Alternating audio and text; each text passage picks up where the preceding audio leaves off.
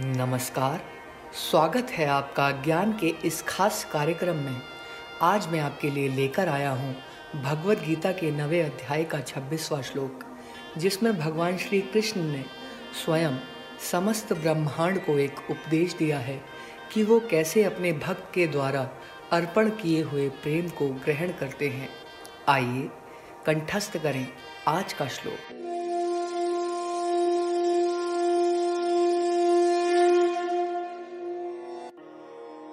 पत्रं पुष्पं फलं तोयं।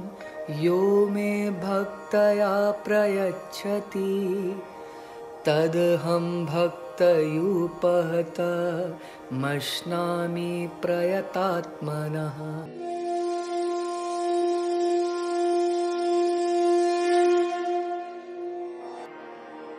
अर्थात, जो कोई भक्त मेरे लिए प्रेम से पत्र पुष्प, फल, जल आदि अर्पण करता है।